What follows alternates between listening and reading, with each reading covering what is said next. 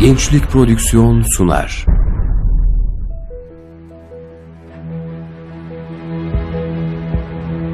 Bizim davamız İslam'dır.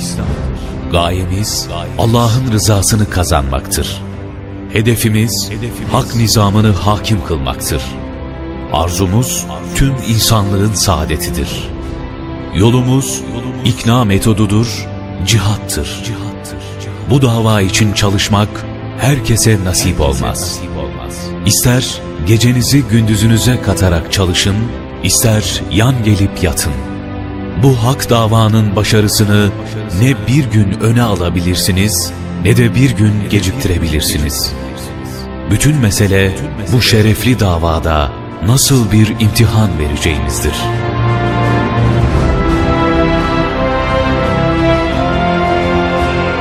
Profesör Doktor Necmettin Erbakan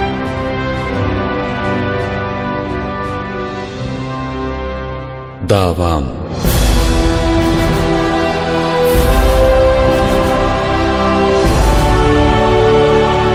Profesör Doktor Necmettin Erbakan'ın kendi kaleminden mücadelesi, hedefleri ve yaşadıkları. Seslendiren Arif Bildirici. Kayıt montaj Ali Güngör.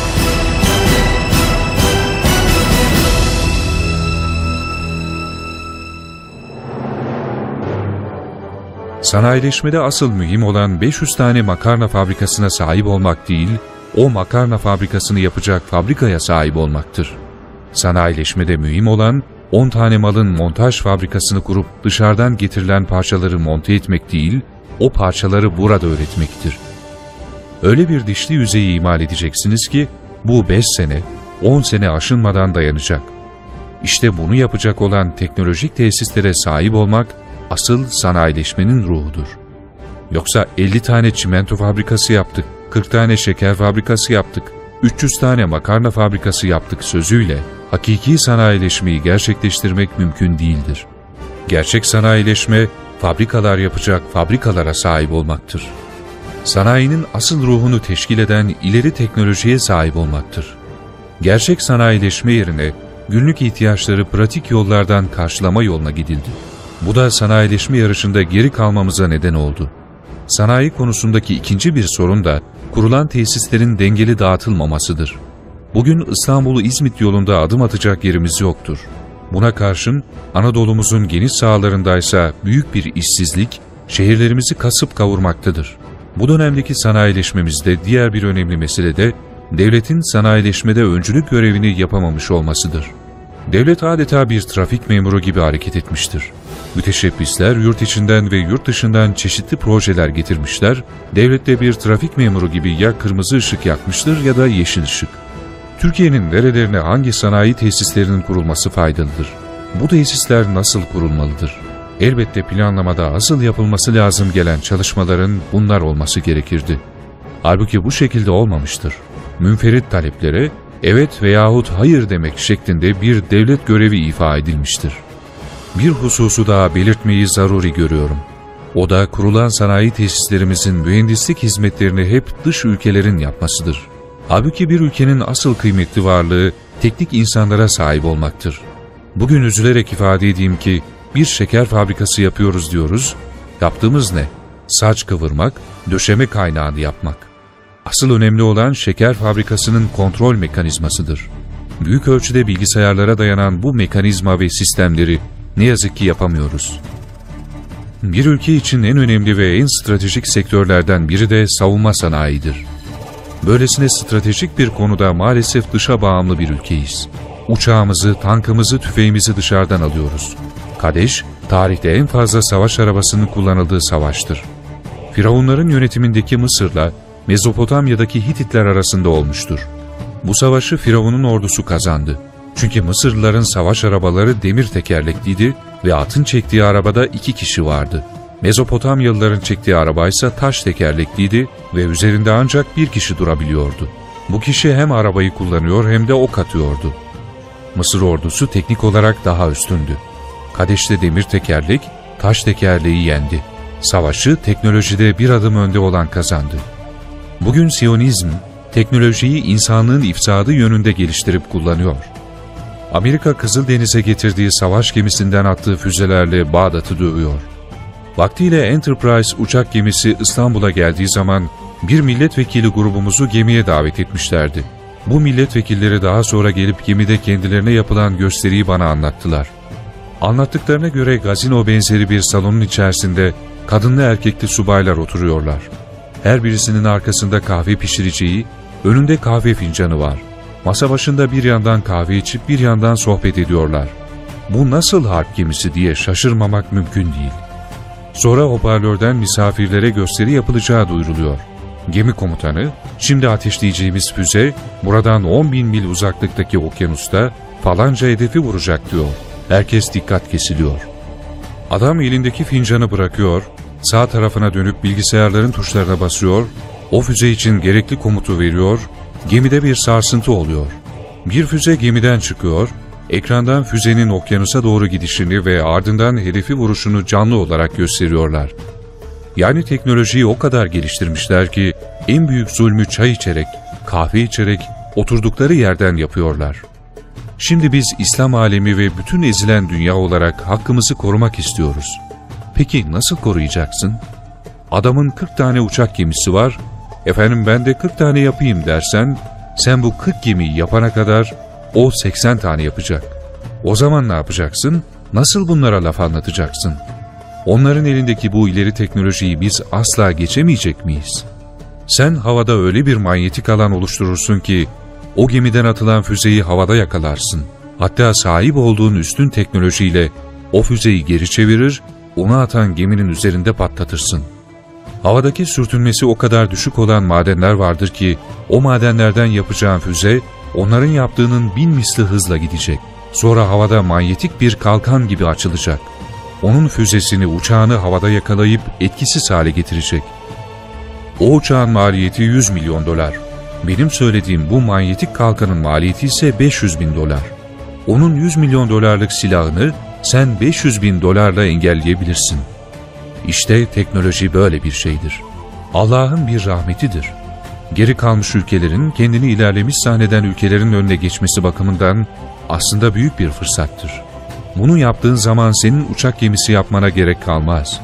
Onun uçak gemisi senin sayılır. İstediği kadar füze atsın, nasılsa kendi başında patlayacak. Biz neden bahsediyoruz? Bunları nereden biliyoruz? Çünkü biz aynı zamanda bir teknik profesörüyüz. İhtisasımızı yıllarca bu konular üzerine yaptık. Bu yüzden biz dışa bağımlı ve yetersiz bir sanayileşmeyi asla kabul edemeyiz. Sanayileşme davamız, savaşımız işte bu noktada başlıyor. Onların füzeleri varsa biz de onları atıldığı yere geri döndürecek teknolojiye sahip olmalıyız. Biz diyoruz ki bu asil millet bu yetenek ve kuvvete sahiptir. Bu sadece bir inanma ve vitesi buna göre değiştirme meselesidir.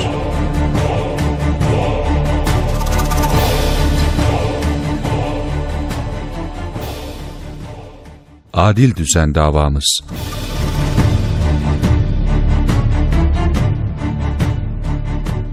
Biz tarihimiz boyunca asr-ı saadetten itibaren Hülefai Raşidin, Emeviler, Abbasiler, Selçuklular ve Osmanlılar 11 asır yeryüzünde adil düzeni gerçekleştirdik. İslam 622'den 1683'e kadar dünyaya hakim olmuş ve yeryüzünde bir saadet düzeninin kurucusu ve muhafızı olmuştur. Son 3 asırdır 1683'teki 2. Viyana kuşatmasından sonra ise maddi güç ırkçı emperyalizmin eline geçmiş, bütün insanlığı kendine köle yapmak için bugünkü dünya düzenini kurmuştur. Bulunduğumuz nokta bir kırılma noktası, tarihin bir dönüm noktasıdır. Irkçı emperyalizm dünya hakimiyetini devam mı ettirecek? Yoksa insanlık adil bir dünyaya mı kavuşacak? 20. asrın başlangıcında dünyaya imparatorlukların hakim olduğunu görüyoruz. Bunlar Osmanlı İmparatorluğu, Rus Çarlığı, Büyük Britanya ve Avusturya Macaristan İmparatorluğu'ydular.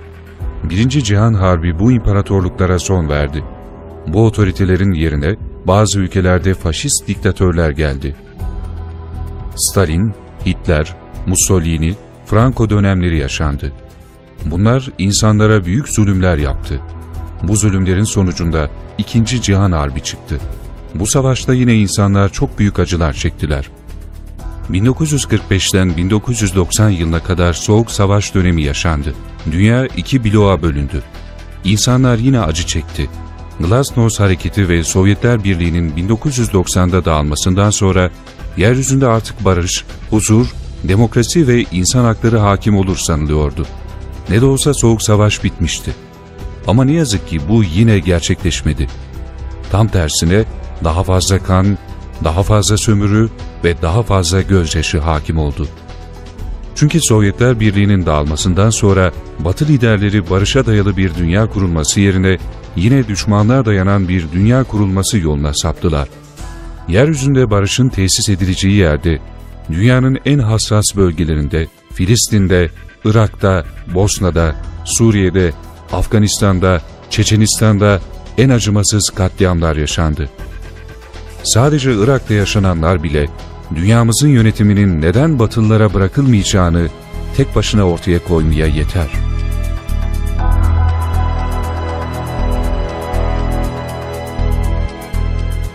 Soğuk Savaş'ın sona ermesinden sonra bütün olayların hep Müslüman ülkelere karşı yapılmış olması, hep Müslümanların hedef alınması elbette tesadüf değildir. Hepsi küresel sömürücülerin planlı adımlarıdır. Bunun en açık delili 1990'lı yılların başında İngiltere Başbakanı Margaret Thatcher'ın İskoçya'daki NATO toplantısında yaptığı konuşmadır.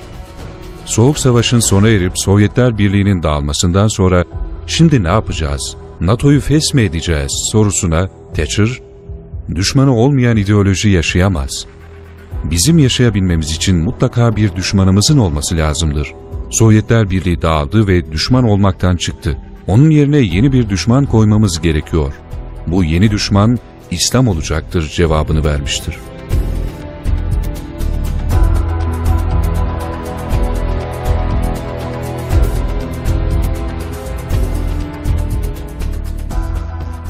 Bu tablo karşısında şimdi yeryüzünde huzur, barış ve adaletin tesisi için yeni bir yola girilmesi, doğrulara dönülmesi zorunluluktur.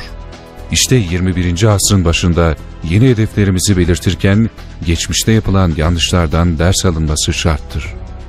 Nedir bu dersler? Öncelikle materyalizm değil, maneviyatçılık esas alınmalıdır. Zira totaliter rejimlerdeki tüm baskılar, materyalizm ve Darwinizm felsefesinin bir sonucudur. Darwinizme göre kuvvetli ırkların zayıf ırkları yok etmesi doğanın bir gereğidir. İlerleme için ortada bir düşmanın olması ve bu düşmanla devamlı savaşılması hayatın kanunudur. Bu yüzdendir ki bütün totaliter rejimlerde diktatörler hep bu yanlış zihniyetin etkisi altında kalmış, bu zihniyetin egemen olması için gayret göstermiş, materyalizme saparak maneviyatı yok etmeye çalışmıştır. Ama bu asrın sonunda bir yandan meydana gelen ilmi gelişmeler, Darwinizm ve materyalizmin artık geçerli olamayacağını ortaya koyarken, temeli şefkat, sevgi, kardeşlik, huzur ve barış olan maneviyatçılığı ön plana çıkartmıştır. Bugün Rusya'da bile insanlar akın akın kiliselere gidiyor. Bundan dolayı 20. asırdan alınacak en önemli ders, materyalizm değil, maneviyatçılık, bir diğer ifadeyle savaş değil, barış dersidir. Bir başka tedbir olarak çatışma değil, diyalog esas alınmalıdır. Savaşlardan söz ederken bunların temelinde ne yazık ki Batı'nın İslam'ı yok etme gayesinin yattığını ifade etmiştik. Gerçekten 1. Cihan Harbi'nin hedeflerinden birisi Osmanlı İmparatorluğunu yıkmak, parçalamak ve Müslümanları yok etmekti. Batılılar harpten sonra Müslüman ülkelerin topraklarını işgal ettiler ama halkını yok edemediler. Dünya Harbi'nden sonra Müslüman ülkeler tekrar bağımsızlıklarına kavuştular. Bu defa Müslüman ülkelerin başka yöntemlerle sömürülmeleri yoluna gidildi. Asrın geride kalan son 10 yılında bu defa İslam düşman olarak gösterilmek istendi ve son 10 yılda bu gayeyle savaşlar yapıldı, katliamlar sergilendi ama görüldü ki bu dahi bu savaşları ve katliamları yapanlara huzur ve saadet getirmiyor. Bu bakımdan ders alınması gereken bir hususta düşmanlığın hiçbir zaman çıkış yolu olmadığı, huzur, saadet ve barış için düşmanlığın değil ancak diyaloğun, samimi işbirliğinin ve dayanışmanın, barış içinde bir arada yaşayan çok kültürlü bir dünyanın esas alınması gerektiğidir. Bir başka tedbir olarak çifte standart değil, adalet esas alınmalıdır. Batı, Müslümanlığın temeli barış ve şefkat olduğu halde onu terörizmle eş tutmaya çalıştı. Bu tutum ve davranış sadece toplumlar arasında ayrıcalık ve düşmanlık meydana getirmekte kalmadı, aynı zamanda bir takım batılı ülkeler Müslüman ülkelere çifte standart uygulamaya başladı. Çifte standart uygulaması olarak Müslüman ülkelere konulan ambargolar, neticede o ülkelerin masum halkının zulüm görmesine ve insanlıkla bağdaşmayacak sonuçların ortaya çıkmasına sebep oldu. Bu tutum toplumlar arasında mutluluk yerine gerginliğe sebep oldu. İşte bu gerçekten alacağımız ders, insan hakları ve özgürlükler yalnızca bize değil, herkese, tüm insanlara lazımdır. Yani çifte standart değil, adaletli, hakkaniyetli olmak gerektiğidir. Bir başka tedbir olarak üstünlük değil, eşitlik esas alınmalıdır. 20. asır boyunca bazı gelişmiş ülkelerin sahip oldukları maddi güce güvenerek diğer ülkelere hep yukarıdan baktıkları görülmüştür. Halbuki yine aynı 20. asırda maddi gücün çok kısa süreler içinde dahi yer değiştirilebileceğini ortaya koymuştur. Misal olarak son 20 yılda bilhassa uzak doğu ülkelerindeki büyük ekonomik kalkınma, hatta bu ülkelerin bazı balıkçı köylerinde 10 yıl gibi kısa süre içerisinde büyük teknoloji üretim merkezlerinin kurulabilmesi, maddi gücün ne kadar kolaylıkla yer değiştirilebileceğinin açık kanıtıdır. Yapılan incelemeler, 21. asırda dünyanın ekonomik faaliyetlerinin ağırlık merkezinin artık Avrupa ve Amerika'dan Uzak Doğu ve Asya'ya doğru kayacağını göstermiştir. Bütün bu gelişmeler, saadet için ülkeler arasındaki münasebetlerde artık üstünlük iddialarının değil, eşitliğin esas alınması gerektiğini göstermektedir. Yani herkese ve her topluma saygı göstermek, köle muamelesi yapmamak, işte 20. asır denemelerinden alacağımız bir diğer ders de budur. Yine tedbir olarak sömürü değil, işbirliği esas alınmalıdır.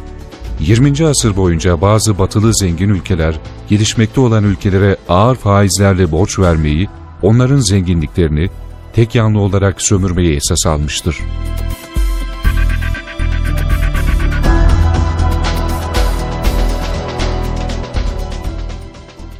Davam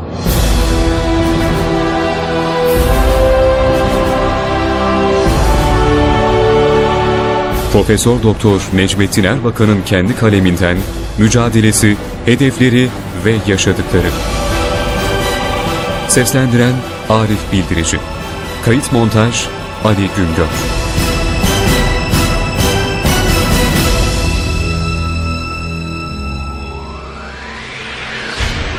Gençlik Prodüksiyon sundu. 0332 350 7801